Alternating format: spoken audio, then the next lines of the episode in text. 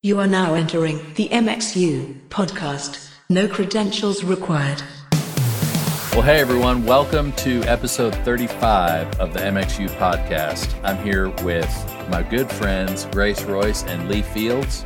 I'm Jeff Sandstrom, and we are just glad to be with you today. Guys, how are you doing? Ready for 4th of July, hot dogs and hamburgers. Come on. Grace, how about you? I'll be grilling something. That's for sure. Yeah. But, uh, you know, I've lived in California a while, but the hardest thing to get used to is the fireworks that won't leave the ground. Did you know this, Jeff?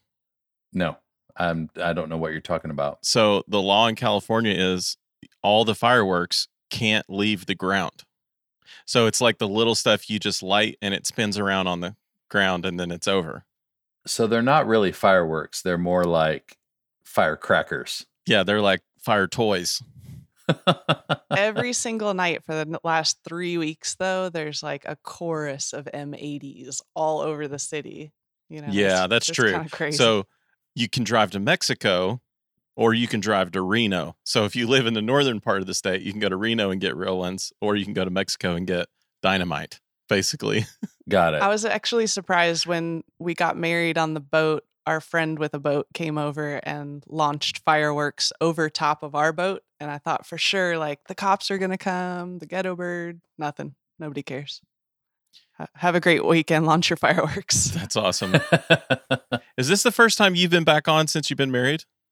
Ah, I don't know. Is it? no, I think I think we said congratulations last time, but that was about, you know, it, we're a couple months in now to your marriage, so we need an update. How how's everything going? How's uh how's marital bliss? It's what's good. what's it been like in lockdown? Everything's good. Uh, yeah, I wasn't expecting to be on lockdown. I was definitely expecting to be on festival number six of 11 and coming up for air about two months from now. So Yeah. we're definitely getting to know each other. That's awesome. But you have, since you're not doing festivals, we talked about this a second ago. You've been doing a lot of mentoring with the Sound Girls Network. Yeah, Sound Girls got a lot of mentoring sessions going on. Uh, there's mentoring sessions for everybody going on. So I definitely encourage people at this time, you know, if you've got you've got somebody that you want to ask some questions for, like you guys touched on with Chris Stephens, hey, everybody's available. So you got no excuse not to reach out and ask some dorky questions and get your nerd on with the uh, the tech of your dreams because they found the end of Netflix already. No, that's true. For anybody who's listening who would be interested in connecting with Sound Girls especially, but specifically with you, like how would somebody go about reaching out? they can send me an email at uh, graceroyce at gmail.com or yeah there's a catalog of individuals on sound girls and links to their socials and just feel free to reach out to anybody you see in there we've got some awesome people you know everybody from megan holmes to karrie keyes and these are people that have been in the industries 20 years so there's That's cool. awesome. One day we're going to get ask. Karrie on here. It's been tough to line schedules up, but Karrie's going to do the podcast at some point. yeah absolutely Well, she's been with Pearl Jam for 20 years, monitor engineer. I think this month would be her 20th anniversary. I Yeah. saw that in a magazine, an online magazine or something. I'm like, that's awesome. Yeah. And Yeah, the that's story, how she got into it is just awesome. That's so cool. Well, I can't wait to talk to her about it. But today we're actually talking to our good friend Chris Stephens, who is the front of house engineer for Jason Aldean and has been for a long time. So I can't wait for you guys to hear our interview with him as he just shares a bunch of his smarts and mix tricks and insights and approaches. He's he's a brilliant guy, and we're going to hear from him in a few minutes. Um, so we're excited about that. And there's some great tidbits in this interview about uh, delay compensation in the box, checking your latency in your mix, and an awesome warning about that little bypass button in some of the Waves stuff and what it actually does and does not do. So definitely uh, tune in for that. It is enlightening. This is the first time we've interviewed a front of house engineer who worked for an artist that to me is more famous for something else they do. So I was a little bit like super stoked about this one because Jason Aldean has his own bow hunting show on the Outdoor Channel. Oh no. well, he's on a show a lot with uh, like Luke Bryan and a couple of those guys have their own show. Yeah. So I I refrained and did not ask him any hunting questions. So So maybe we need to have Jason Aldean actually on the podcast so we can turn it into a hunting uh, expedition on the podcast. we I'd be down. I'd totally be down. Let's do it. So what else have you guys been up to? What's new? A lot of mentoring, a little bit of writing, hoping to publish some stuff. You know, it's it's hard to remember to keep moving forward during this time. You know, it's a little easy Yeah. to sit sit down and just get stuck in the mud. Um, but this chapter of of stagnation is going to pass, and I'd just like to encourage everybody that you want to be able to look back and say, "Man, I did actually use my time well." And uh, if you had all the time in the world, what would you do with it? And here you go. That's good. Well, I've been um, obviously Lee and I have both been trying to keep up with bringing new content on the MXU Now side, but then I've also done some in-person training here and there with some churches uh, in the area, and that's been really good. I think it's a great reminder that um, for the people who are kind of managing their time well, like you're saying, Grace, there's a huge opportunity to come out of this better than when we started. And so whether that's, you know, continuing to work on a particular skill or use tracks in virtual sound check to make your broadcast mix better or use it as a way to make sure that your PA in your room when you turn it back on is going to be as good as your broadcast mix has become. You know, that's that's a huge issue for some guys. They're they're going back to either limited uh meeting in person or even just to go do a spot check in a PA and they turn up the master fader and it's like, uh, now my broadcast mix sounds better than my PA. There's something going on with my room or with the PA deployment or with my subs or whatever that are maybe something I never noticed before because I was only paying attention and got used to how it sounded in here. So, uh, you know, even through these next few months, there's going to be opportunities to continue to make that better. So I think when when we're back to full speed with people in the room and rocking, you know, at 98 dB, it's going to be like, okay, this was not fun, but a really good exercise in how to maximize the tools that we have. Yeah, we're also really stretching ourselves on how to make the designs uh, different Sunday to Sunday and not just have the same old thing. We have been rocking this way for what, four or five months now. So people have, you know, seen our broadcast each weekend. And uh, this next week, we're going to set up our church. Um, we're allowing small groups of singers to get together and some of the musicians. So we're actually setting up a video room in the round and doing camera shots that way because there was kind of this awkward look of, you know, some of these singers are just not comfortable being in front of the camera. They're used to singing really loud in front of a big congregation, but you stick them in front of a camera and ask them to produce a clean recording, it's kind of a different scenario. So we're hoping that putting them in the round where they're facing each other, maybe a little less emphasis on where the cameras are, add Yeah. some cool lighting effects, you know, just just get a different look going on and let's see what the next few weeks look like. Especially That's when that cool. that saliva can just hit someone in the face right in front of them. Just just nail them. Yeah. I'm just kidding. Bring your own PPE. Yeah. So, um, speaking of just resources and how we deploy things and making things different and all that, Lee, we were having a conversation a few minutes ago before we got on on the air here yeah. about that whole stewardship idea. Yeah, And there was something you wanted to talk about, so let's unpack that for a few minutes before we head to Chris. Is it too early to get on the soapbox in the podcast? I think it's I think it's time for a soapbox. we're we're trying to we're trying to go a little old school with the last couple episodes. You know, bring back the soapbox, bring back turn down for MXU. We need to just kind of go there. So let's let's hear your soapbox. Okay, so this is actually a perfect follow up to what Grace was just talking about, in that people may be getting kind of tired of what we're doing online. And it also ties in with something that MXU and our brand and our, our tribe is something that we've been pretty strong about, which is churches using their resources wisely. You know, like Yeah. one of our top played podcasts that we have was the one titled How to Not Waste Your Church's Money.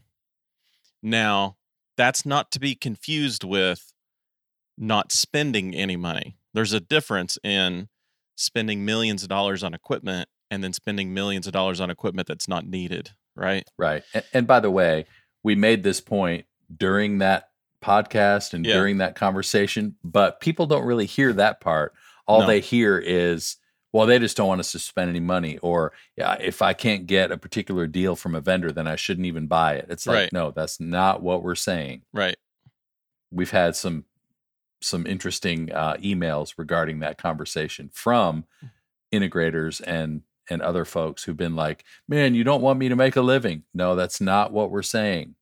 It's Right. just wise, wise use of resources and stewardship is the point. Yeah. Um, but you've got kind of a different angle now Yeah. based on this lockdown situation. Totally. And you know, things change and culture changes and and the church certainly needs to change. You know, if we look at the way we were doing church in 1990, it would be a lot different than it was in 2000 and then now in 2020 it's it's changing again I think right in front of our eyes right now. You know, Yeah. we're July of 2020 things are different. So and and and what here's what's happening to us and and I now know that it's happening to other churches around the country. Our online viewing of our services because we can't meet in person. When we initially started this uh, back in March, the numbers were extremely high. I'm talking some churches in the six figures that you know only have five, six thousand people in their location, or churches of 400 seeing 2,000 people online. And a lot of that had to do with how we're measuring and then what it's on. You know, so like on Facebook, which we talked about, has an average watch time of about a minute. So Mhm. you can boost a post on Facebook and 100,000 people show up for a minute. Okay, so, but then on our online platforms, and when I say that, I mean like baysideonline.com and you're watching the service with the chat and everyone else from the church is really there, that those watch times are a half hour. Well, uh, us, for example, uh, we're a big church, but I'm, I'm going to give you the numbers just so to be totally transparent. Uh, When we meet in person, it's about 20,000 people across eight campuses. Well, when we were online on social media, the numbers are in six figure land, which that's fine. But um, a more realistic number on the online platform, they were around 50,000. So what we saw then was, you know, we may have 20,000 people on a weekend, but there's probably 50 or 60,000 people in the city who call the church home, right? Yeah. Well, when the whole town, the whole state, and the whole country gets shut down, they all came online and were watching. Well, for the past eight weeks in a row, it has been a steep decline in attendance, in engagement, giving in some areas is even down. So now we're going, uh oh, what's happening? And I think, Grace, it's what you said. It, I think it's a bunch of different things all at once. There's right now in the world, uh, socially and civilly, there's unrest and lots of crazy stuff's going on. We're in a global pandemic. Summer just hit, and all the national parks and state parks just opened, and people are out and they're camping and they're doing other stuff. And then I think they've been cooped up for a few months and they're ready to do something else on a Sunday. And Right. so they're going to just go out. Yeah. Right. And they're probably getting tired of the way we were doing church. You know, having your family gather around a certain experience, whether that's a laptop or a television at Saturday at five o'clock, that's getting harder and harder to repeat. So now we're asking ourselves, okay, what do we need to do? How, how are we going to pivot? Now, if we look at YouTube stats, podcast stats in general, just digital engagement around the world, that stuff is up. So, like YouTube views, Netflix, Netflix signed up 30 million people in the month of April. That was their highest highest subscription month they've ever had. So what we know is people are not looking at their phones less. Like, do you guys get those weekly reports of your screen time? Oh, yeah. Mine's up. way up. Oh, mine's Yeah. like double what it has ever been. So what we know is people are definitely engaged more with their screens, but they're watching church less. So, how do we solve that problem? I know this is a long winded explanation, but I, I, feel like I needed to give that to, to, uh, to drop the bombshell. And we need to not think of church as a an experience for an hour on a weekend and figure out how to engage people every single day of the week. We've been kind of talking about that more, but now we're getting serious about it. So, how do we do that? Well, we've got to really shift the way our churches operate. Carey Nieuwhof on his podcast a few weeks ago, he said churches should be spending up to 50% of their annual budgets on digital. And what Whoa. he means by digital is how we're engaging people through the devices in their pockets. That's really how we're doing it. So, us being a production staff, now is when I'm saying maybe we're not spending enough money. Maybe we need to double the size of our staffs. Maybe we need more cameras. Maybe we need remote locations on our campuses. Maybe we need field rigs. Maybe we need more cinematographers, uh, photographers, just the whole gamut of all of our communications and, and production teams. I think it's a new day and the days of hiring singles pastors and they have an admin and a, a care center where people are coming to counseling and they have a support staff. I think that is shifting and being replaced with digital communications and technology investments. So that's where I'm saying um, maybe it's not how to waste, like, still, let's not waste money. But if we're not thinking, how are we diverting resources from areas that we're not seeing any return on and putting them into technology, I think it's going to bite us in the tail. Yeah. And again, it's not a like dollar number on a spreadsheet conversation, it's a stewardship conversation. Right. Which is always about what's the wisest spending choice we can make as a way to leverage this money toward the most effective mission that we can have in our community. And that's sometimes, you know, there was a time when that was, hey, we're going to pour it all into creating a whiz bang experience in the room for a thousand people. Now it's going to have to shift, you know, not only because those thousand people have been there, done that with some of that whiz bang experience, but their their attention and their needs and their family and all that stuff is being diverted. So it's it's probably a conversation that we've needed to have for a long time this has just kind of forced the issue. And so I think I think you're right and have probably been right, but I think it was easy for churches to just sort of ignore the problem because people were still showing up and they were still doing their thing and it was fine. Yep. So it's a it's a really good point. Yeah, so we've we've dropped 75% in viewing over the last 7 weeks. And it's going down Whoa. every week and then this weekend is 4th of July, so it's going to go down again. So we're in a bit of like panic mode trying to restructure everything right now, which thankfully we've got leaders that are also like, uh oh, what what are we doing? Like it's if this is going to be the new normal for the next year, year and a half, you know, we're seeing that with the touring industry. There's tours aren't planning on going out till next summer. Yeah. So I think we've got to adapt and spend more money. There, I said it. Manufacturers wow. and integrators Lee from MXU wants churches to spend more money. Well, and I, you know, for the people who care about their care team and their singles ministry and all those things, it's not like we're saying they don't get any money anymore. I think again, even for them, it's like, okay, what's the best way for us to provide care digitally? Right. What's the best way for our counselors to engage people that that's still private, that's still confidential, but it's on a Zoom call or on some sort of virtual format where you can still get the help you need, whatever that is. I think it's the whole church coming around this idea of how can we be more engaging and thereby be more effective. Yeah. Even though the tools might be completely different than what what we're used to. Yeah, I mean it's the worst time ever to think about laying someone off during a global pandemic when you know we've lost 25 million jobs or something crazy. However, if you're a, a staff of 10 and you need to divert some resources from your budget or your payroll, and let's say it's one person and you're hesitant to do it, if you don't make those choices or figure out where that income is going to come from, you may be looking at five people a year from now. So it's just something that we all need to consider. Yeah. Grace, tell me what I said wrong.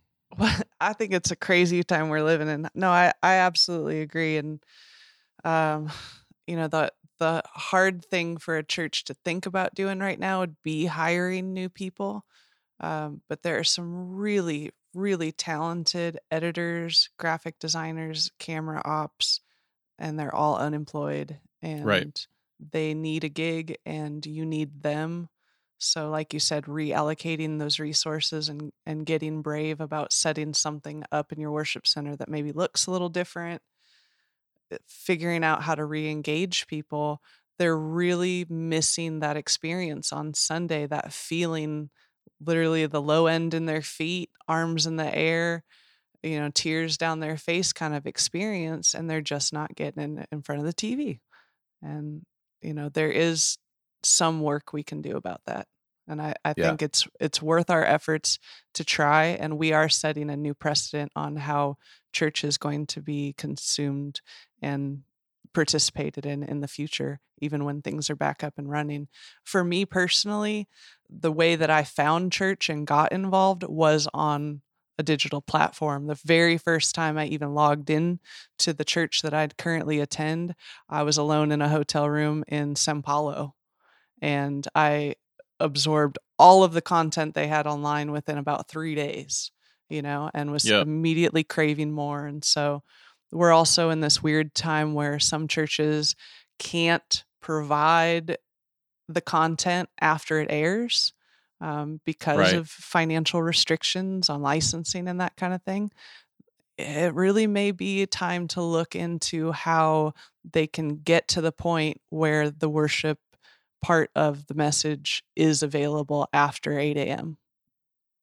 Yeah, no joke. I mean, like uh, this podcast, for example, you know, a lot of churches don't have podcasts, and I think it's the most low hanging fruit. So when we started this podcast, we didn't know the potential it would have to grow what we were doing. Well, turns out it's the leading thing that helps us.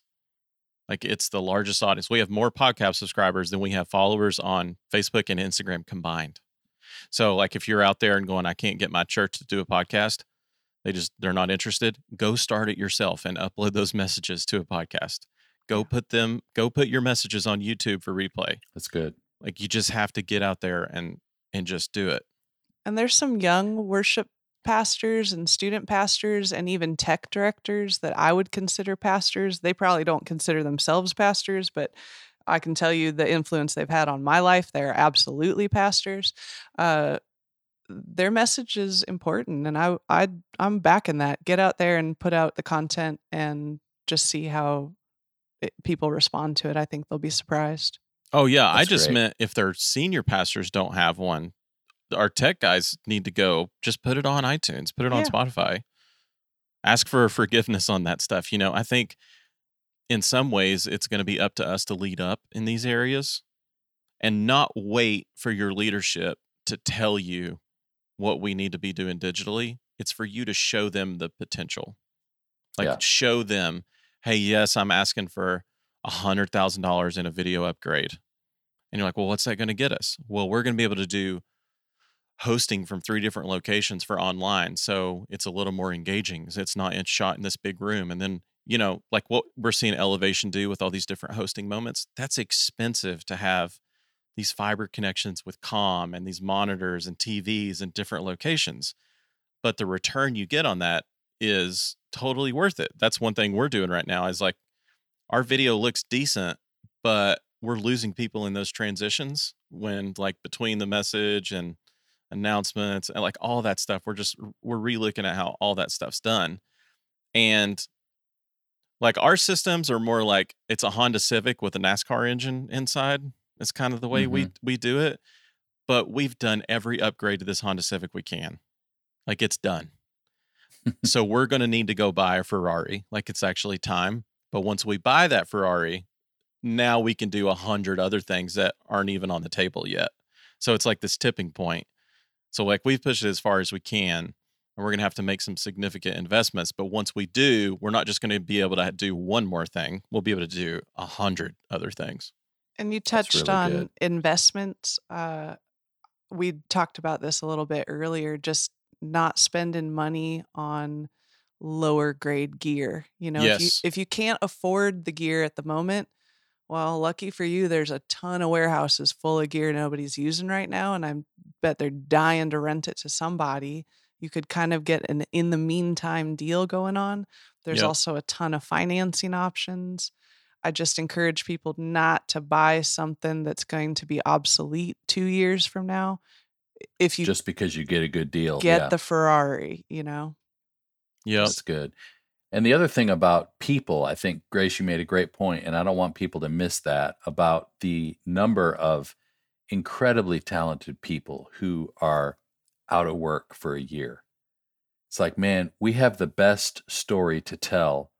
Let's make sure we have the best storytellers helping us communicate that.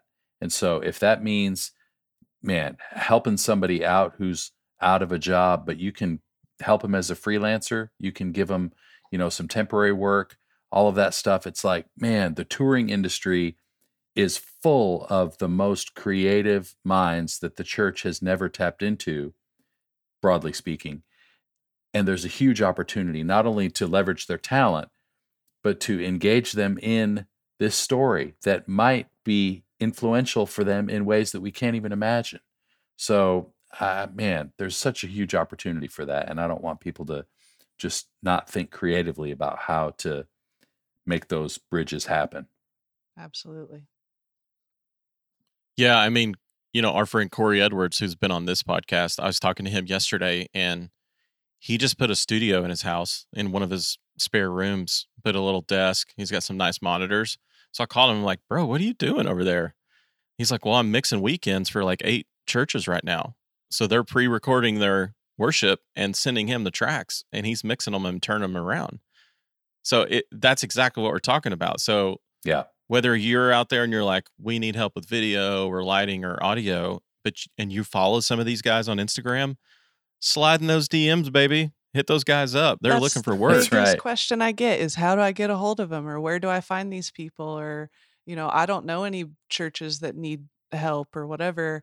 Uh, w- one of the things I'm doing in my mentor sessions is having my mentees make a list like pretend you were going to put together your own crew and give me three names in every position on the gig and then commit to at least once a week reaching out to two or three of those names offering them value asking them how they're doing asking them what you could do to support them during this time and then hopefully when this all comes back around you got a list of people you can go to in the meantime you got you're touching out to your network and you're all getting together and you're putting your heads together and things will happen but if you That's huge. The the biggest thing I remember when I first started going to the church was like not being the kind of Christian like, oh, I'm gonna just pray for something to happen for me. You know, like Mhm. y- you can't just sit down in the fire and kind of pout about, oh, this has all happened to me and I'm out of a gig and now I'm not even getting to work at the church and everything stinks. And stand your butt up and start making some little steps in the right direction. It's not going to unstink overnight, but at least you're making the right moves in the right direction. And if you're reaching out to your network, something's going to pop, or at least you have the phone number when you have a question. Hey, I got to mix down this thing. I don't have an interface. You got you got somebody in your neighborhood or nearby that you can call. totally that same logic applies to guys that are on staff at churches and are frustrated that their leadership doesn't see the possibilities or things could be different or we could be doing things so much better and they just sit around and mope about it and won't actually do something like get out there and freaking just do it like I, th- I think we've said this before like speeding tickets are better than parking tickets like if you're going to get in trouble for something get in trouble for going too fast not setting the freak still In my That's good. in my touring world, we used to always say, "Ask for uh, forgiveness than permission." Yeah. Sometimes, you know, your leaders, your leaders sometimes are of a different generation. They're older. They don't see the big picture, and I always encourage people not to discount a young buck coming up saying like, "Oh, I got this idea," and trying to shut them down. But the same is true in reverse. If you're the young buck, don't worry about what that older person says about what you can or can't do. They may just not see what you see. That's good. And the other thing is each of those personal uh, points of contact is making an emotional connection so that when there is the need for your service or your talent or your whatever, that's going to be what comes back to their memory, you know, on the other side, like to your mentee's point. It's like you keep reaching out and in a personal way have this connection. Then when they do have a need for somebody, you're going to be the first one to come to their mind because there's an emotional thing that you know has been constant the whole time so it's not just a rolodex at that point it's an actual relationship and that is huge Yeah, your network's vital. Don't wait till you're thirsty to dig the well. Yeah, or you're going to be SOL. put that on a t-shirt Yeah. Mm, it's no joke. Too many people know what SOL is now. I can't wear that to church. okay but don't wait till you're thirsty to dig the well is is a good is a good one That is a good one. Okay, speaking of uh throwing things back to the way they used to be, how about some turn down for MXU? Oh, yes, please. it. okay, I got this in a DM to our account. This is really good. this is from a longtime MXU tribe member. I'm going to say his name because the comment card says anonymous. So why not? This is from Dylan Hoffman. okay Um, we got an anonymous comment card, of course, he says, that said, quote, why do you have the keys come up and play behind the pastor at the end of his sermon? It's like the Oscars and you are cutting off the Holy Spirit. this is not okay. Maybe you should give the pastor a clock or something in the rear of the room like you do everything else. Please fix this or I am not coming back. whoa Isn't that crazy? unreal What's his major complaint? He just doesn't like the pad going on behind the prayer. I think he feels like it's the Oscars. Like when you start the music, they're over time. That means it's time to wrap up. Wow. Which Uh, it, that's not it at all. He's, we're trying to add an emotional feeling to the end of the prayer. It's not Right. really, yeah. Yeah, go watch Star Wars We're without not the music. kick- we're not kicking him off the. no, it's hilarious. Okay, that's unreal can we do another one?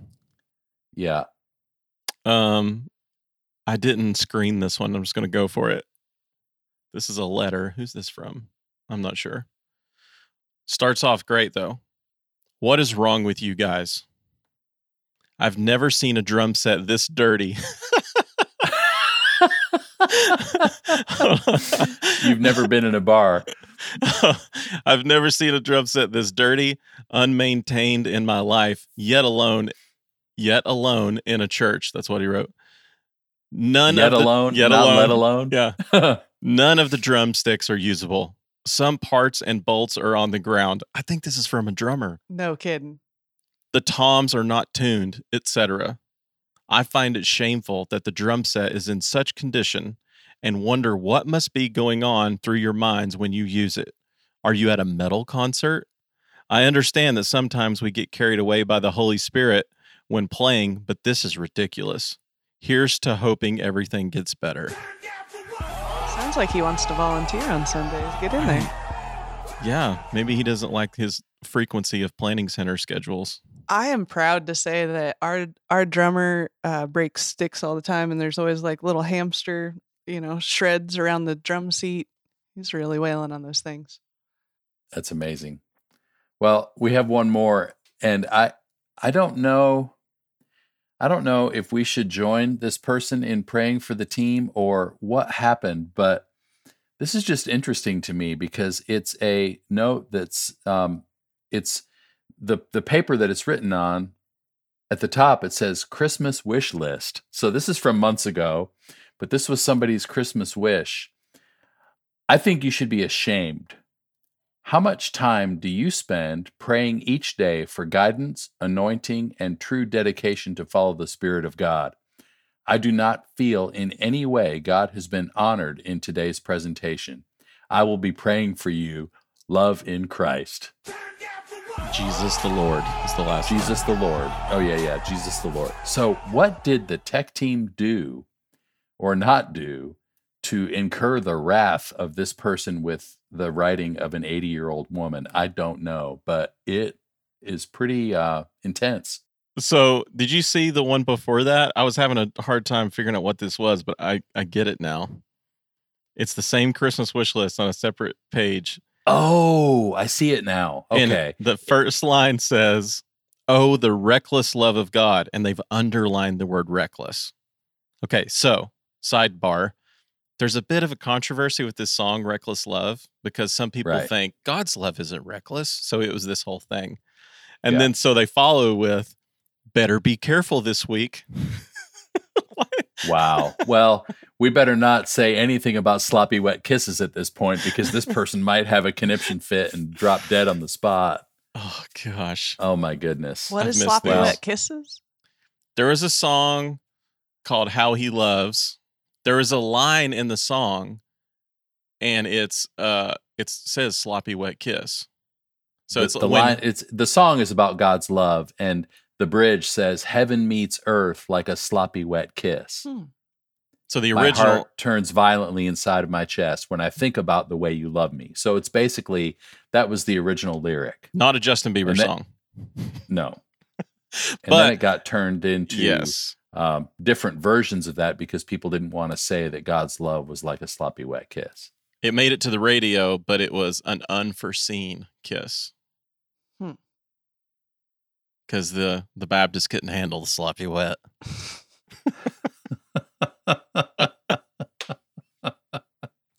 okay, on that note, we need to get to our interview with Chris. Okay, good idea. Bail, I'm bailing. I'm glad we brought back the old school though. This is fun. We need to we need to do this every time. No kidding. Okay, yeah. So, So- Chris Stephens, front of house engineer for Jason Aldean, who is a professional bow hunter. I mean, he's a country music singer. Um, all of you uh people that are super into audio, gear nerds, mathematicians, buckle up. Amen.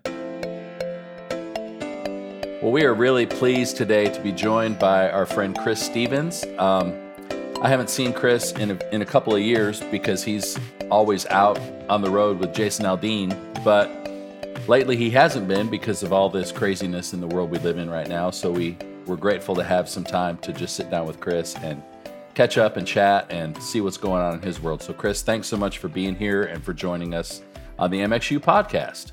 Yeah, it's great to be here. It's good to see you guys. Chris, I you and I have never met, but I've heard your name for years, and it, it usually goes something like this. Like I ask some guy in Nashville, a, a mixing buddy, I'm like, "Hey, who's like crushing it? Who's like doing awesome? Like who's who's got some of the best mixes out there?" And inevitably, it it goes, "Well, have you heard Chris mix Jason?" That's the that's how it goes. And I had not. So now we're I'm going to ask you a bunch of questions about your mix that I think is Okay. awesome even though I've never heard it basically. That's that's how this is going to go. I, I'm glad. And the other thing that usually goes along with that conversation is not only is the mix really great and musical and everything, but Chris is also one of the smartest guys you'll ever want to be around. So he's figured out a lot of things about workflows and efficiencies. And he's a, I remember the first time I used the SSL console, I was asked to mix a Christmas tour for Steven Curtis Chapman. I think it was like end of 2014 or something. And uh, the Spectrum was the provider for the gear, and I had never touched the console before. And it was back in the day before the console shipped with any like templates for show files. And Oh, so Bobby from Spectrum sent me a console that I could kind of set up in advance. And I opened it up and turned it on, and I was like, I have no idea how this thing even works because it's just, it's literally, it loaded with nothing. You had to tell it how many inputs, how many outputs, how many buses, what kind of inputs, you know, all the stuff. So I called Chris and I was like, bro, help. And so I, I'm still grateful that you sent me sort of a starting point for a show file because I Oh yeah, totally lost. it's uh, it's funny because in the in the kind of the early days of that of that platform, there was a you know, they I think they were very proud of it being so flexible and and so it was like, yeah, we'll just give everybody a blank template and Yeah. which is great if you have the knowledge base and time to do that, but a lot of people don't have the time to just sit there and create 200 channels. Yeah. Well, it was one of the Like, I'd rather first. just start with something that looks like a console. yeah, it was one of the first experiences I've had where because any anything that you're looking at on the surface, like a fader, for example, because anything could be anything, it was incredibly flexible. But you had to tell it exactly what you wanted it to be. Otherwise, you had no idea where you were. So, anyway, if I haven't thanked you for that lately, Oh, thank you again. Well, I'm glad to help. Chris, I'd love to hear how you got started, what even brought you up to this point of what you're doing, what got you into mixing in the first place. Um, it's funny. I started. Uh, we, my family moved to Knoxville, Tennessee, when I was in like the seventh grade. Bro, and- no way. are you from Knoxville? I'm from Maryville. Oh no way! All right. Yeah. Well, we were we lived in Farragut. Well, there you go. I I Um, moved over to Farragut after I got married. So, Oh no way! Huh. yep. All right. Well, anyways, we uh so we moved there uh when I was in like middle school and started going to uh like a big mega church uh pretty soon after we moved there. Yeah.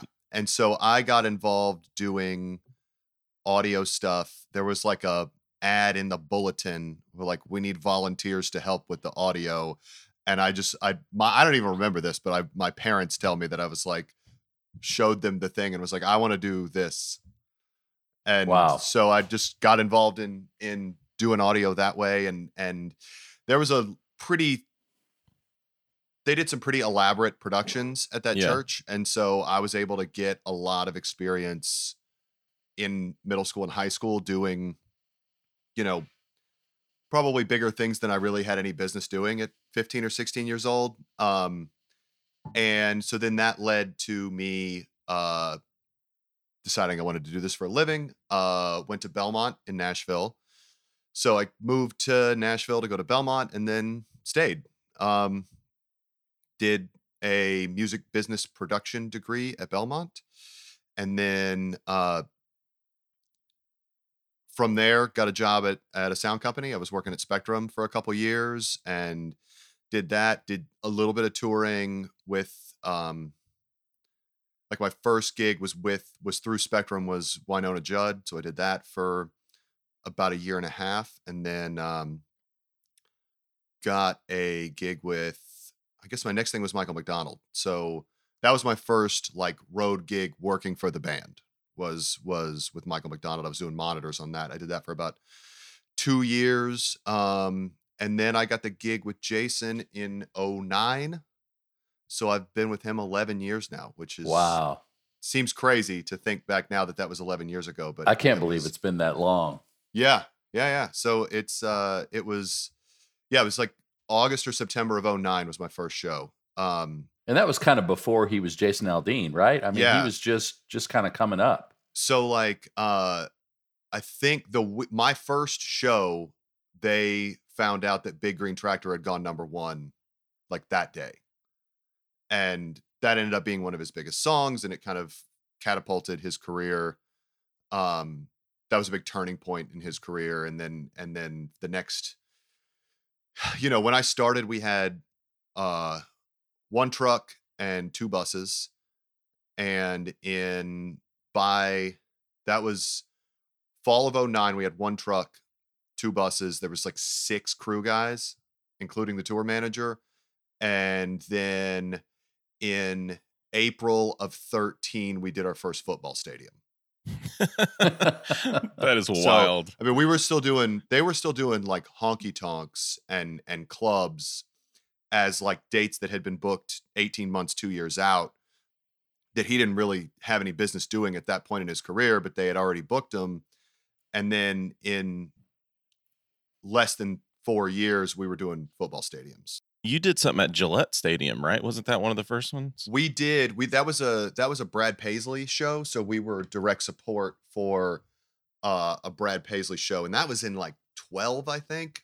Okay. Um, and then I guess our our first headlining thing was was in 13 um in Athens at the Georgia Stadium. That's awesome.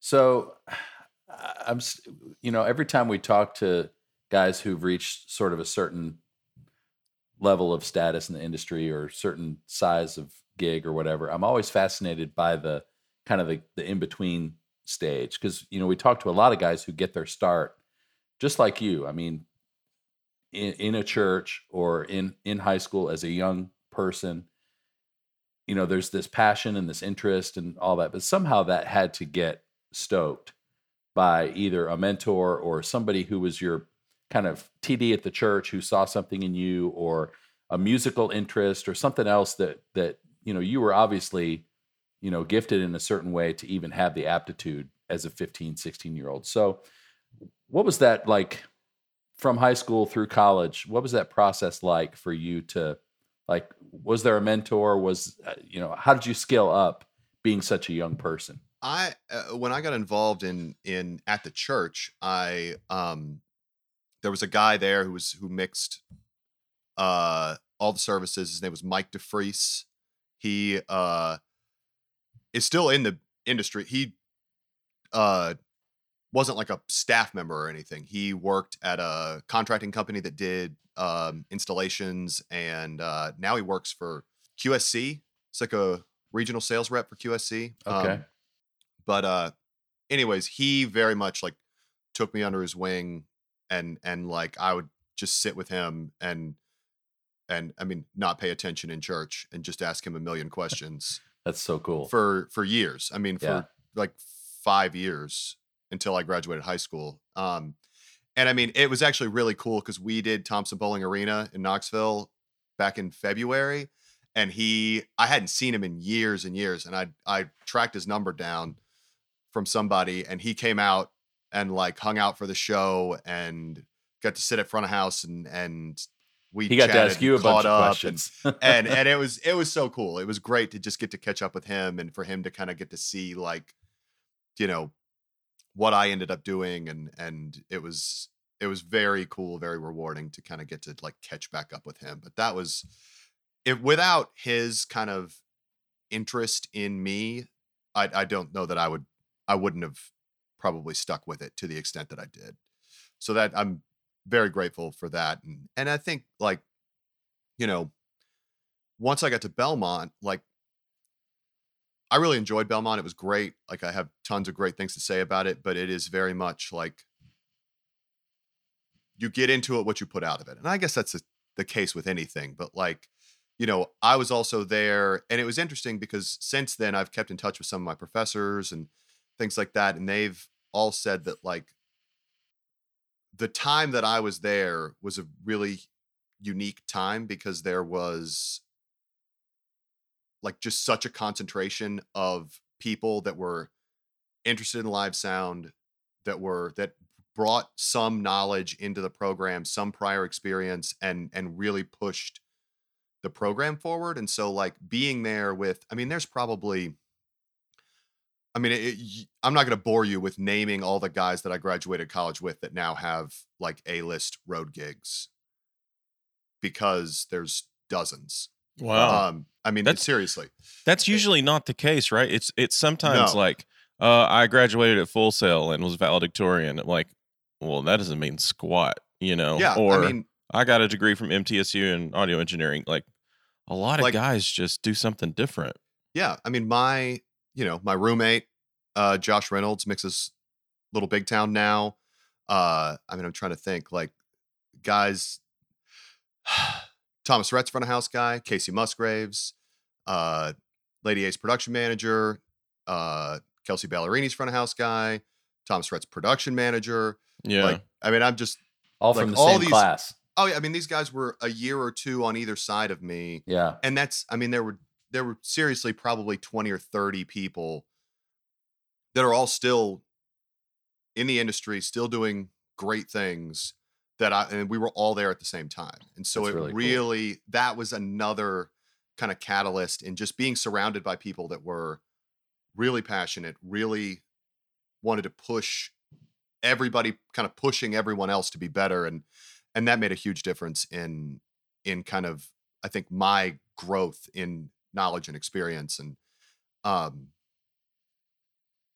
so yeah that was that was probably the other thing that really kind of cemented my you know ability to be successful later on That's really cool. So for all the church TDs out there, be on the lookout for a bright, young, eager kid that you might not think is much of anything right now because you never know. Four or five years from now, they might be, you know, the future of some production company. So I love that, you know, just that idea of mentoring and leadership and just being open to answer questions and you know that whole that whole thing is such a part of what we're about so that's really cool to hear Okay, so let's talk about gear and mixing a little bit. I have Yeah. some some questions. So I love mixing rock music, and Jason, his music, it's country, but it's it's not like typical country, right? It's got No. the big guitars and big drums. So like, talk to me about your approach, just mixing him. Like, what what's your mindset? So uh, they've taken a really interesting approach with the way that they with the instrumentation and and kind of the musical direction of Jason's live show.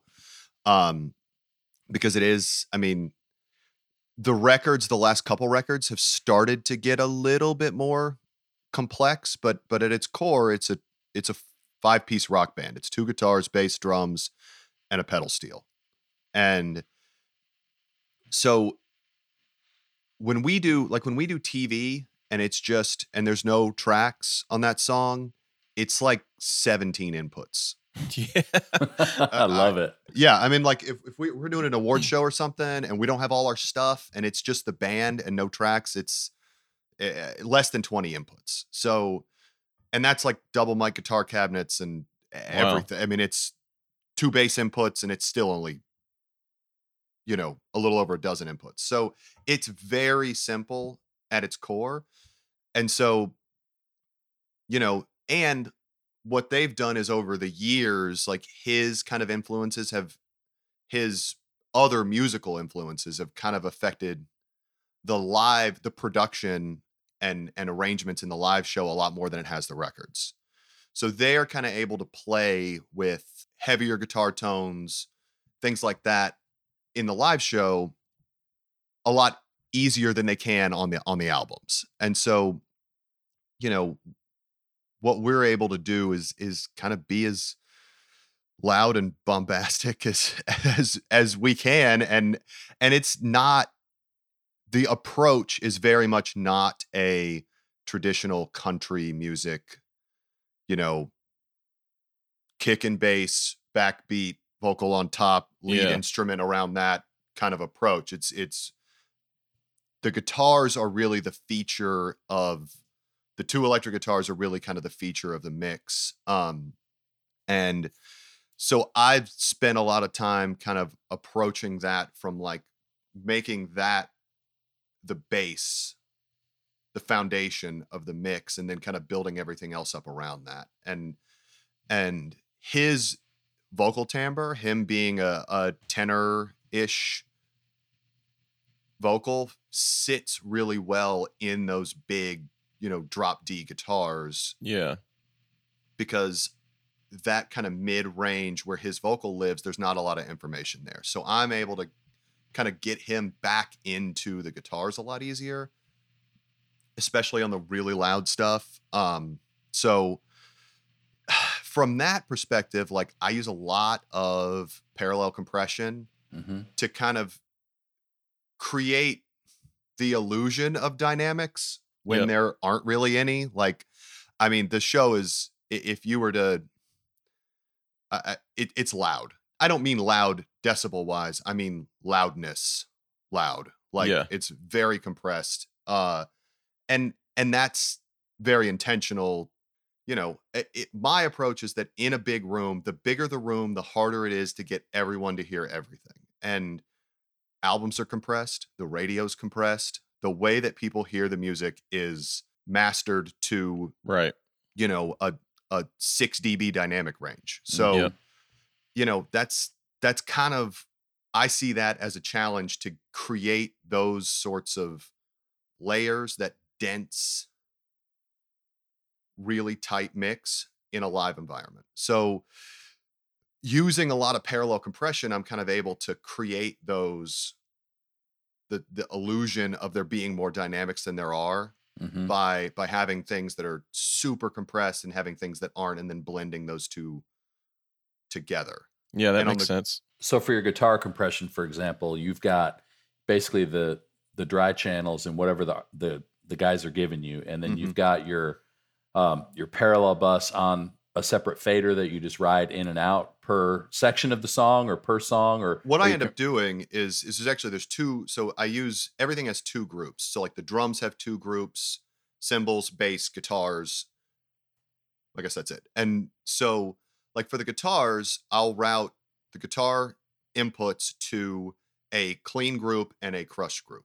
Yep. And so then the clean group is completely unprocessed. There's no no EQ, no dynamics. It's just passing the audio through. And then the crush group goes through a um, Pultec EQP 1A, which is like 100 hertz, 4K, like plus eight, Oh wow. like really super scooped And is that hardware or plug-in? plug-in. Yeah, I don't have any analog hardware. Everything's everything's digital in the box. Um, I like it to work every day, and I don't want to. I don't want to have to take it apart. I'd you rather don't, don't have to maintain it. Yeah, I'd rather fuss with the software than than Yeah. have to solder on anything, replace tubes. But um, And all your So- plugins are waves based, or are you using internal? yeah, I'm using some stuff too? on the console, a, a few things, not a ton. Uh, but I, I've I've actually kind of like in the last year or two, kind of trimmed down some of the stuff I'm doing in waves and transitioned some more of that into the console. So you're uh, down from 200 plugins to 100, basically. Yeah, something like that. something like that. I'm doing a lot more. I really I'm creating more paths for me to do more effects. Because I was doing a lot of channel processing in waves that I didn't need to be doing in waves. It was just stuff that I copied over from old show files and kind of just old habits. And since then, I've realized like I'm not like I don't need this thing to be in waves. I just need a compressor on it, and, I, and the console compressor sounds fantastic, anyways. So, um, so anyways, so those all those inputs are routed to those two groups. So one being clean, the other having going through um a compressor of some sort. I think on the guitars I'm using a API 2500. Uh and then the Pultec uh and an NLS uh bus. Mhm. Um and I just kind of use the NLS bus like if the room is weird in one spot, like I'll just toggle through the three uh console emulations on the NLS bus and a lot of times like without having to EQ anything one of those just kind of sits better in the room Interesting. and and I can just kind of use that for shape and not really like have to turn a knob and it's also easier to remember to put that back Right. And I don't get myself down a wormhole of of yanking on channel EQs. It's just like I can just click through one of those three, and one of them is like I have one that I almost always use, but if it sounds weird, I'll try a different one. And sometimes that works to kind of fix a problem of a weird spot in a room. So all those channels feed to that that crush bus post fader. Yeah. So the louder things get, the more it compresses. Yeah. So the I have like on my channel faders are automated, and then my uh, VCAs for my two guitar players and and the drums and all that stuff are automated. So for like the really quiet songs, like the guitar, the lead guitar VCA might be at like minus six or minus seven at the start of the song. And then for like She's Country, it'll start at plus eight. Yeah. So like that, you know, 16, 20 dB dynamic range between those two things affects how hard it hits the crush group compressor. So for the quiet songs, the crush group compressor doesn't it doesn't do anything. I'm, ba- I'm not even touching it. So there's no compression. So on the the cleaner guitar tones, the kind of like jangly country sounding songs, Mm-hmm. there's no compression. But then when we get into the loud songs, I'm pushing into that crush compressor a lot. and so and then the same with the leads. Like if I push up a guitar for a solo, it compresses all the guitars on that group. So the EQ you've got before that API or after adding all that 4K? After. Yeah, Oh, it's at the end. It's at the end. So it'll Got be it. like NLS 2500, the E EQP1A, and then I was using the Maag EQ4, uh, just the air band Yeah. to put a couple dB on that, but that's not supported in Super Rack anymore. So I have to come up with something else, which is a bummer.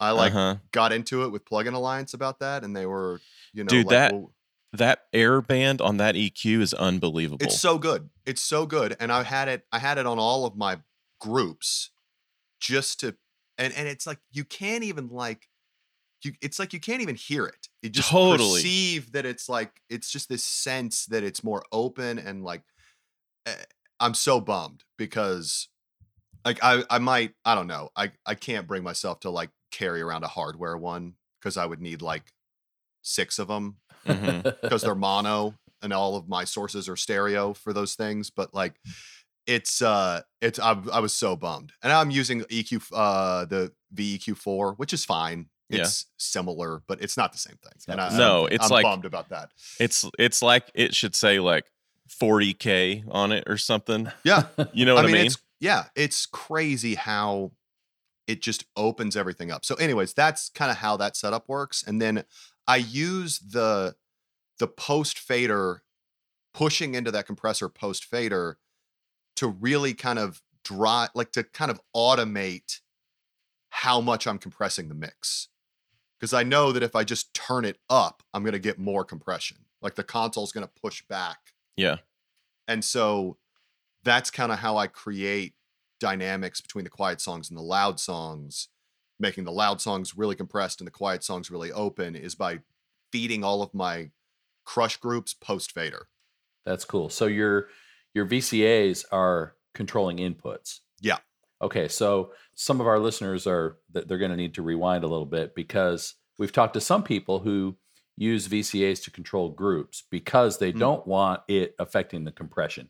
Yeah. You're actually doing the opposite. You're Yeah. you're using it to do that very thing, to Yeah. drive to drive compression. So that's why your VCAs are controlling input channels Correct. so that you can hit the compression harder and softer as you go. Exactly. That's and very cool. and it like I wouldn't do that if I didn't know exactly what was going to happen at exactly every point in the show every single night. So like Yeah.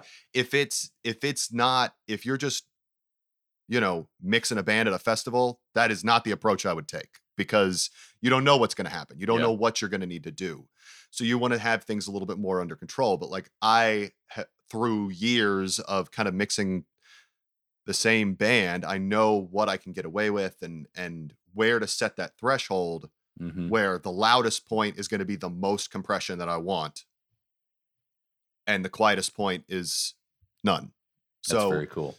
yeah So back to that guitar compressor, is that a high ratio?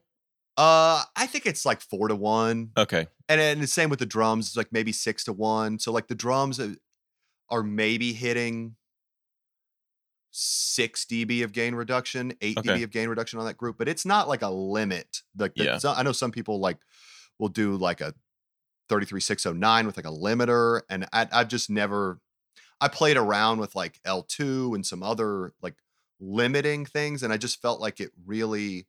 I could never get the attack times to sit where I wanted to lo- to not squash all the transient out of the drums. yeah, because part of that part of that bigness that you need from the drums is for those transients to still get Yeah. through and to to speak to add to the actual you know bombast to use your word of of the drum kit. Exactly. And I don't know. I mean, other than the vocals, I don't have a compressor on in the rig with the attack time set faster than 35 or 40 milliseconds. Yeah.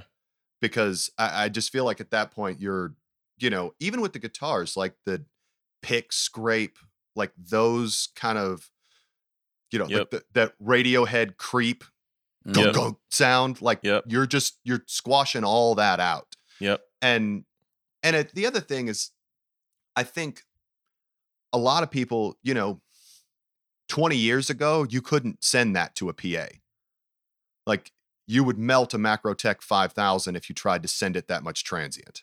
Right. Interesting. Yeah. But today, like PA systems today are so sophisticated and have so much more headroom that you can send it that much transient and that much level and and get that back and feel that that transient that impact come back from the PA and you don't have to worry about freaking out processors and limiters and that sort of thing. Yeah, I haven't heard a system tech say the word excursion in like 10 years. Yeah, right? Exactly. Yeah. Exactly. Like those are things that we don't have to worry about anymore, Yeah. which is great and and you know, so it ena- it really frees you up to mix a lot more to use a lot more you know, kind of progressive new techniques that that are things that people have done in studios for decades but are only kind of now because the technology is there you're able to do those sorts of things live. Okay, so circling back to parallel compression, um, you said the guitar group, the one of them's dry and one of them's going outside the console and coming back in. So let's talk about delay compensation. Yeah, yeah, yeah. So How are you took- doing that? That I'm doing all of that manually. So uh Okay, so the first Okay, time, hold on. just just just, hold on, just to catch everybody up. Chris sent me a document one time about his um, sort of things that he'd learned about the SSL console and uh, manual delay compensation, and it was this spreadsheet of here is the delay with no insert, just going from the BNC cable in and out of the console on X path, and then this this path and this path, and it was this huge chart of like to the thousandth decimal point of latency of just the cable, and then it was okay. Now if you add in this bus, here's the other path, and then if you add in this bus, and then if you add a plug-in, I mean, it was fascinating, but like you have gone to such lengths to get this right. So Yeah. for, for anybody who doubts it, this guy is an expert. So talk us through how you figured it out and what your process is. well, it's it's funny. Like I'll say this first. I, I think that the it was when I kind of got started on this console, coming from Avid, which you know kind of handled all the delay compensation automatically, and I didn't have to worry about it. Like I knew that I wanted to like spend some time to try to figure out, make sure I was doing this right, and not get into a situation where everything sounds all phasey and you can't figure out why. So Right. I was fortunate enough to have we had a nice long break and I actually brought the console to my house, set it up in my living room for like 2 weeks and just really kind of hammered down on this and and took a lot of notes and ran some tests and kind of figured this out. But I think that like because I am so meticulous about latency, I don't end up like I don't end up really EQing things. There's no EQ on the guitars. Like the guitars, the only EQ on the guitars is that Pultec on the bus. There's a high pass filter on the channel. That's it. Like, Yep. and I know it's all perfectly in phase, and I don't. It doesn't need to be EQ'd. Are those so- microphones, Palmers, Kempers? Uh, that's two. That's a two mics on each cabinet. So there's a SM57 and then an Audio Technica 4081 ribbon mic. okay. and then I use uh, Waves InPhase to to time align those two sources, and then that goes through all of the subsequent processing. Um, so all that to say, I uh, the way that I kind of figured it out is by it's just by trial and error. Uh, is by basically running pink noise through both buses inverting the polarity on one of the buses and just adding delay to the other one until it canceled out, which ended up at the time being like 700 and something samples. And then I kind of reverse engineered it from there like, okay, here is the total number of samples that I have.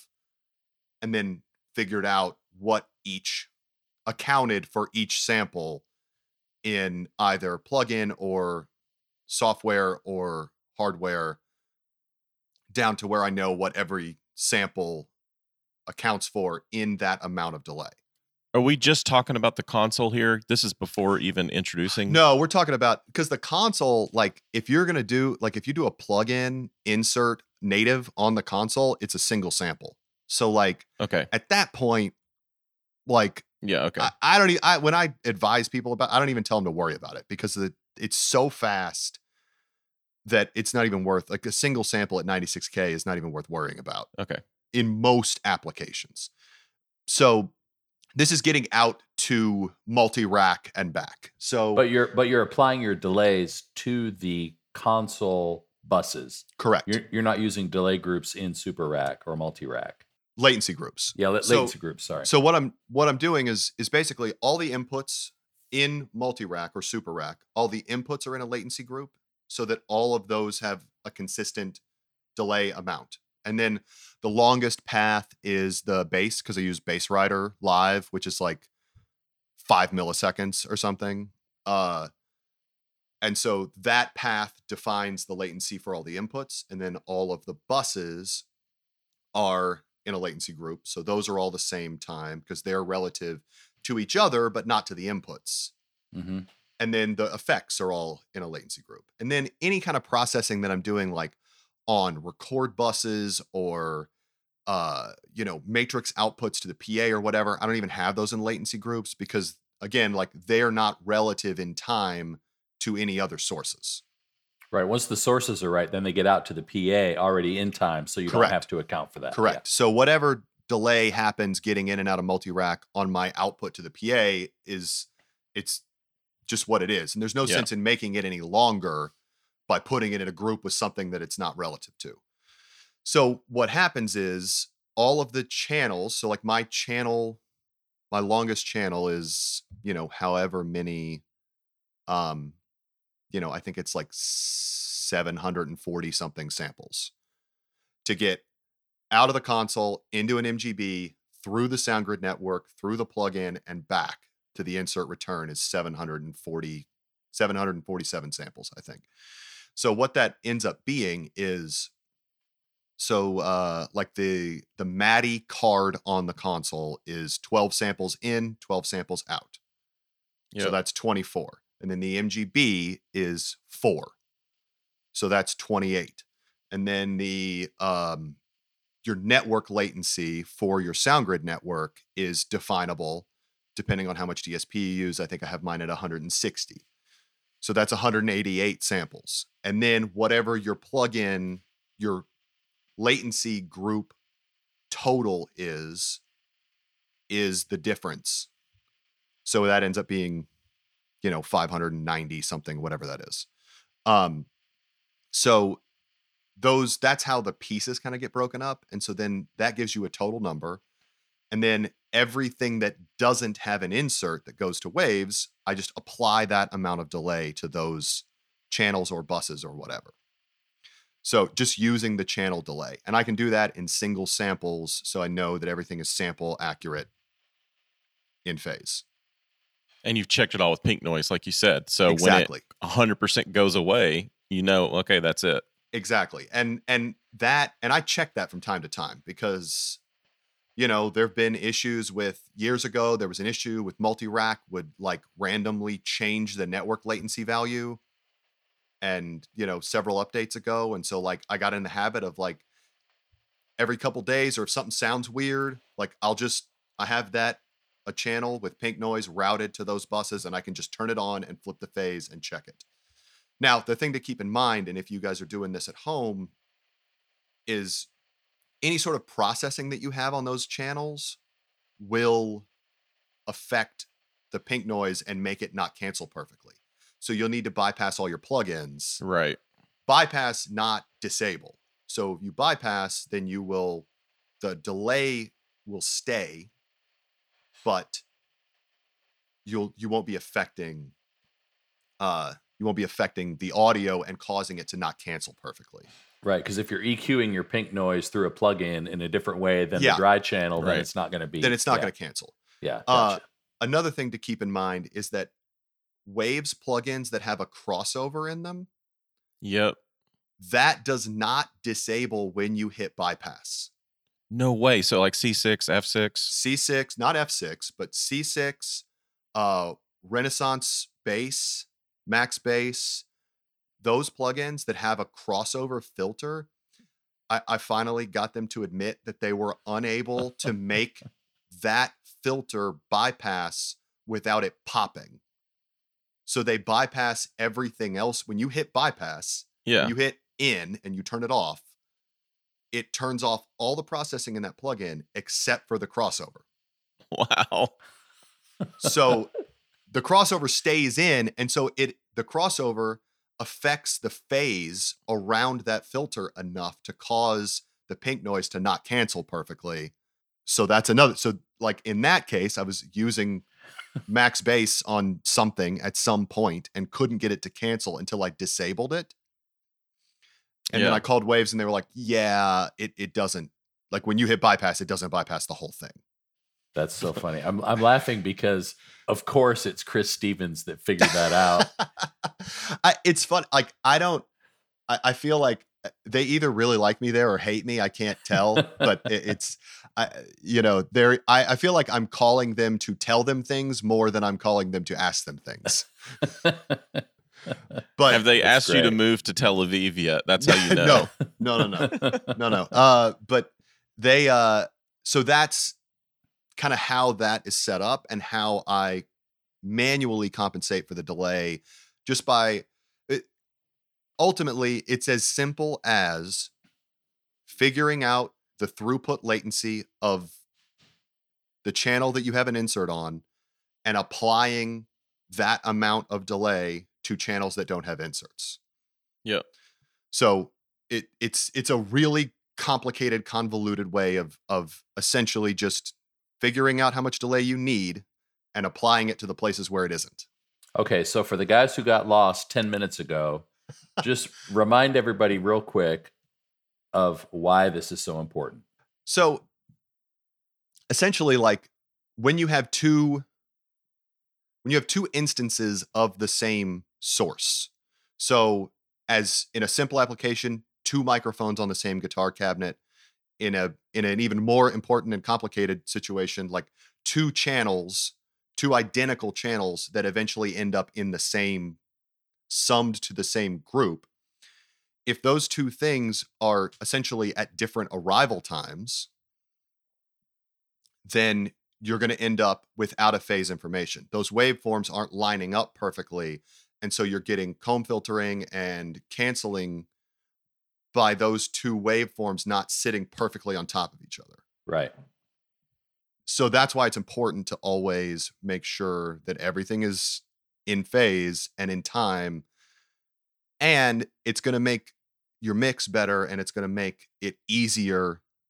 It's going to require less processing to get what you want because a lot of times what you end up doing is, you know, I see people put two microphones on a guitar cabinet and they don't have a way to perfectly align those Yeah. and then you just end up monkeying with the EQs on your two channels to try to compensate for the cancellation that you're causing by those two microphones not being in phase. hmm And the and some of the arrival times are so small in the amount of difference Oh yeah. that it that it's not perceived as a phase problem. It's perceived as well. Something's Yes. just weird with the EQ. Yes. And so I, you know, I heard Robert Scovill a couple weeks ago say that most people who are out there mixing right now have a lot of timing problems in their sources that they're not even aware of.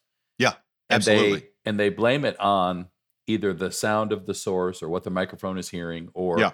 an EQ problem. And what you're saying is if you get that stuff tightened up and exactly right, then you'll have to use less EQ and less processing because things are just right to begin with. If you have two microphones on a guitar cabinet and you mute one and it sounds good, and then you switch and you listen to the other one and it sounds good, and then you turn them on at the same time and it doesn't sound way better, something's out of phase. Like it should go from that one sounds good, that one sounds good, they both sound better. And if that's not the case, then you have a timing issue somewhere. Either don't use both or Yeah. figure out the timing. Yeah, yeah. Either sort out your your timing issue or just use one mic. And and that's like like when we do TV, like I end up kind of having to to a lot of TV guys are like two mics, they just want to use one and they just turn the other one off. Yeah. And I'm like, "No, guys, like they're in phase, I know they are."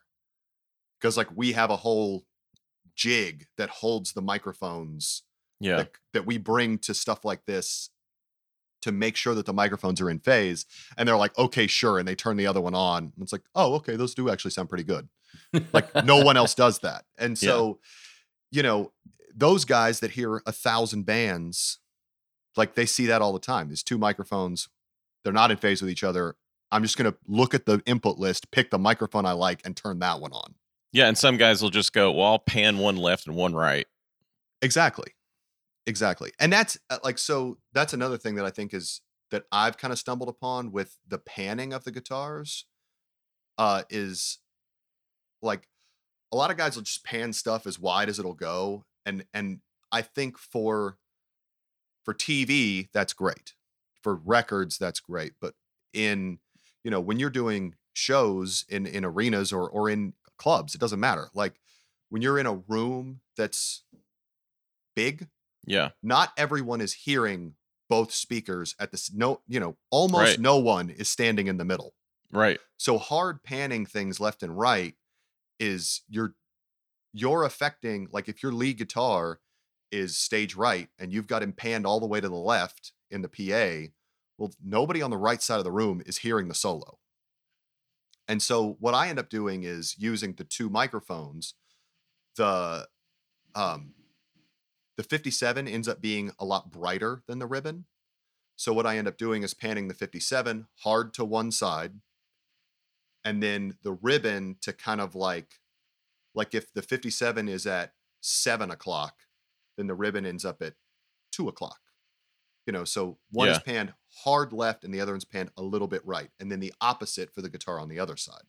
So there's a little bit of information of both Yeah. on both sides of the pa and and it creates some stereo image because the brighter microphone kind of pulls your attention out Mhm. if you're in the middle.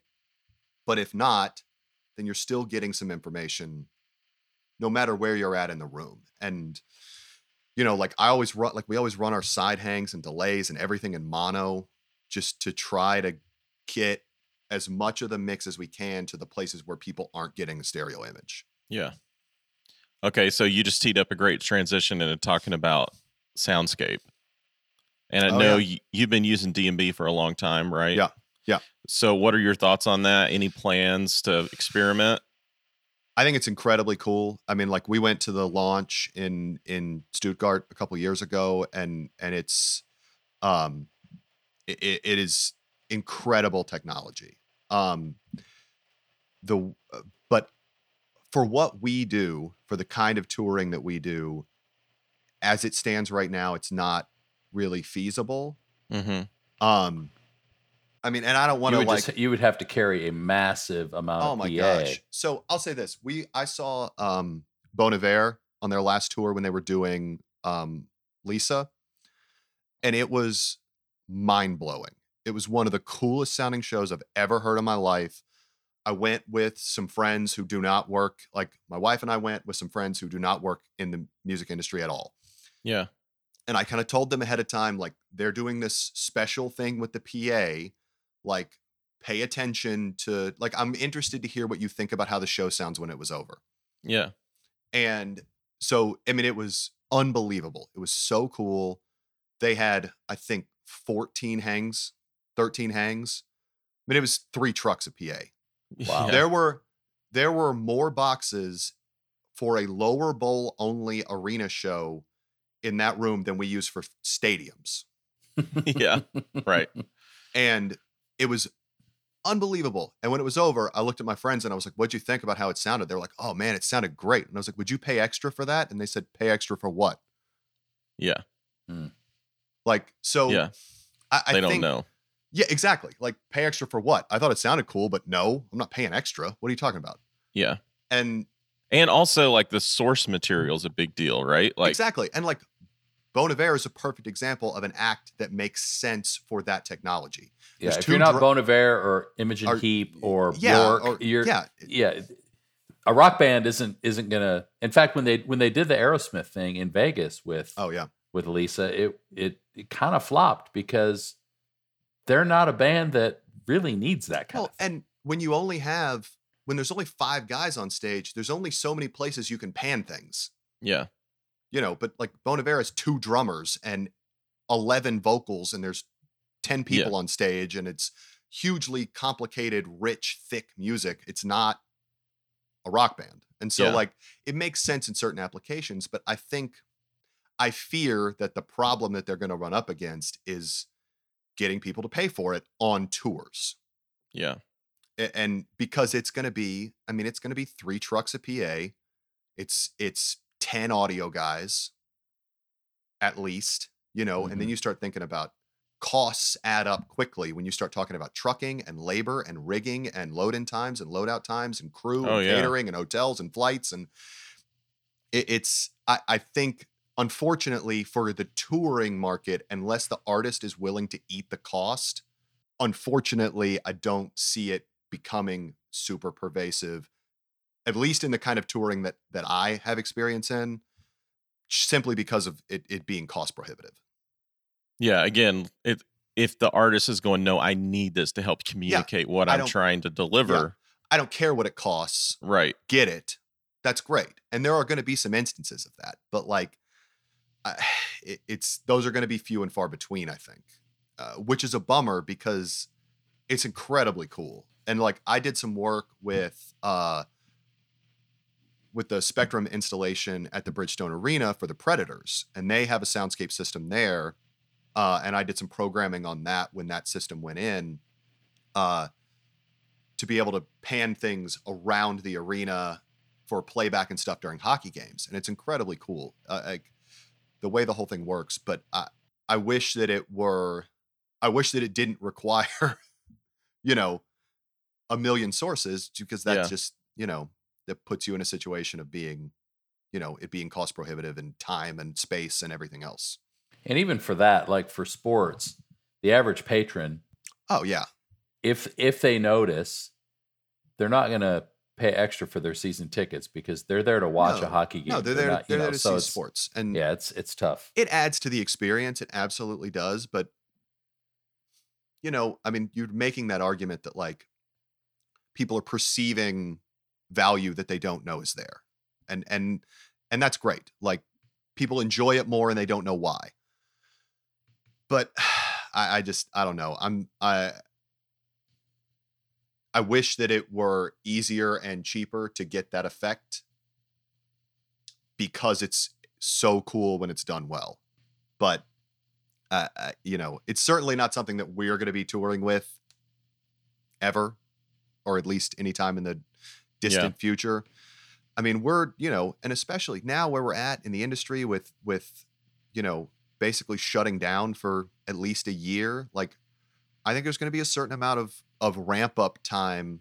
You know, while you're seeing productions kind of get started again. I think things are going to start small. You're going to see smaller shows with smaller crews, less trucks. Yeah. People, you know, artists are going to be promoters are not going to be throwing tons of money out there to cover production costs. And so then artists are going to want to scale back. They're going to make back money that they lost sitting around for a year and a half. And so I think that's going to that's going to factor in too because you're going to see smaller budgets, smaller crews for a while, I think until things kind of level back out and that could take you know, that's going to take some time. Yeah, and it's really hard, you know, thinking about an experience as an audience member. If you're only going to be seated, you know, if you have two empty seats on either side of you because of distancing or whatever's going to Yeah, happen as we come yeah. back to live, like what's that experience as an audience even going to be like? Even if they're willing Yeah. to come back, you know, to have that massive crowd kind of feeling, it's it's going to be it- a, it's going to be a while. Is it even fun to go to a I mean, eh, like nobody wants to I mean, it's weird enough going to a half full restaurant. Right. Like Yeah. if you drive up to a restaurant and there's nobody in it, you're like, "Oh, well that place probably isn't very good. We'll go somewhere else." If you pull up and there's a line out the door, you're like, "Oh, this place must be great." Like and then you get in there and it's about the vibe and the noise and people are talking and everyone's having fun and you're experiencing that as a group. And and I think we're going to I think that the weirdness of like quarter or half full rooms is is only compounded in like a concert experience. Yeah. It for sure is in church. You know, we're meeting right now in a 2,000 seat room with 100 people. Oh gosh. Yeah. It's it's awful. Yeah, it's and I think there's going to be a lot of artists that are going to be willing to wait it out until things are back to normal. And Yep. and then there's going to be other people that are going to want to, you know, let's get out there and do something. Like let's do whatever we can. And and I think you're going to see two very distinct school of thought schools of thought on on how artists handle rolling out shows Yeah. coming out of this. So for churches, you know, most a lot of churches that I know are are saying, "Gosh, until we can do this in person, so that it feels like the church that we're trying to build, we're just going to stay online for a while and just, Yeah. you know, try to connect with people that way." Is is Jason thinking about doing anything sort of virtual or any sort of engagement? Like, how's he keeping up with his fans? You know, to to keep them kind of on board with what he's doing, or is it just uh, we're going to wait and see?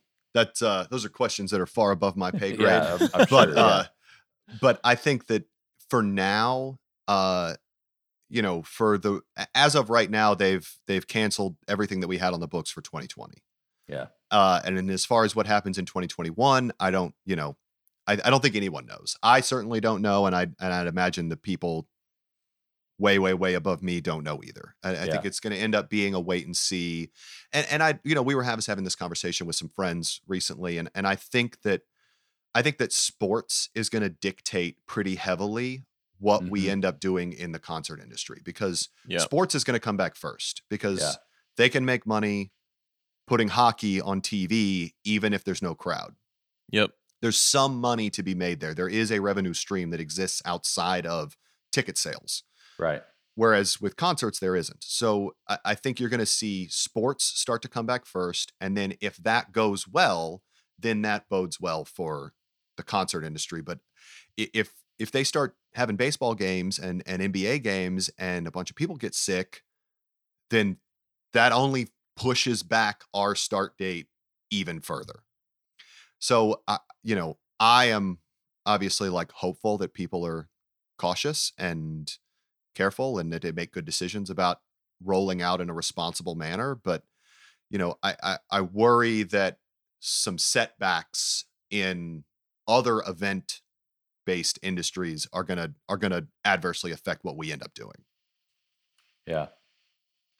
Well, it's a it's a crazy world. Uh, It's I still feel like I'm watching a movie every day, and that this can't this can't Yeah. be real. Yeah. And it's been months. So, and you know that's it's a good reminder for all of you guys out there who are in the industry. You know, we're gosh, you know, I I know that it's a it's a rough road, and I know there's a lot of people who are suffering because they don't know when they're going to get back to work, and so just know that we're we're with you. We're cheering for you. We're praying for you. And like Chris said, you know, I hope that people will be responsible in the way they do get back into groups of people so that we Yeah. don't have to be delayed a whole lot well, longer. and and I think the thing that's interesting about it is that like you know, obviously there's a there's way more people that work in the restaurant business than there are in the event business, but like yeah, there's no takeout for the concert industry. Like right. you know, it's off.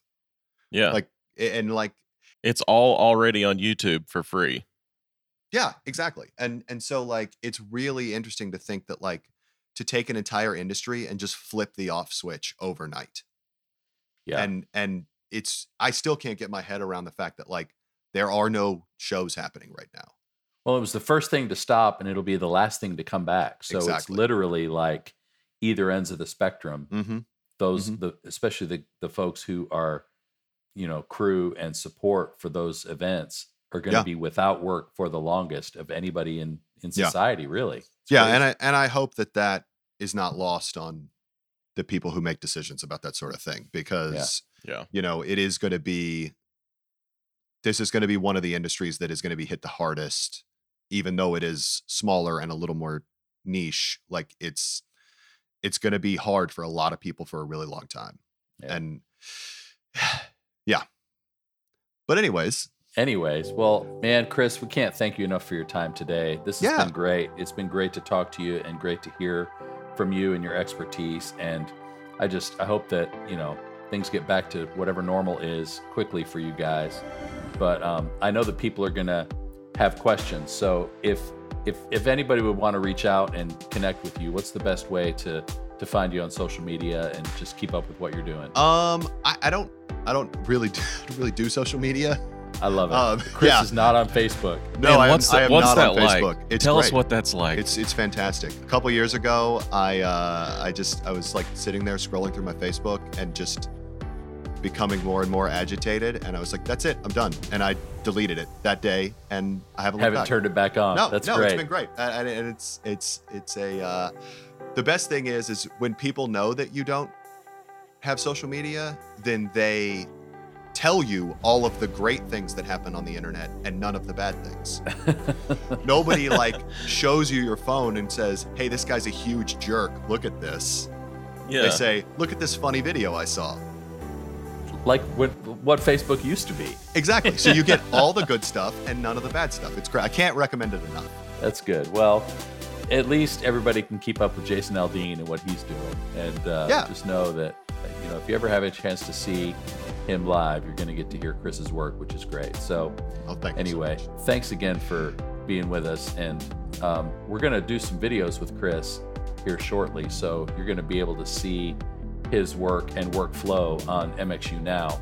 So we're excited about that, and you'll be able to see when we talk about delay compensation on a video, you'll be able to actually understand what he means because you'll see it work, which is great. Yeah, and we can, you know, do a little bit more nerdy tech talk and a little bit less social commentary, and yeah. and, and that'll be more fun for everyone. Awesome. Right. Well, thanks again, Chris. Yeah, thank you. It's great to be here. Man, that interview with Chris was just so awesome. I personally love hearing that he started his career at his home church. Um, I don't, I don't know a better venue to get both wanted and unwanted criticism and feedback from the crowds on your mix than in a church.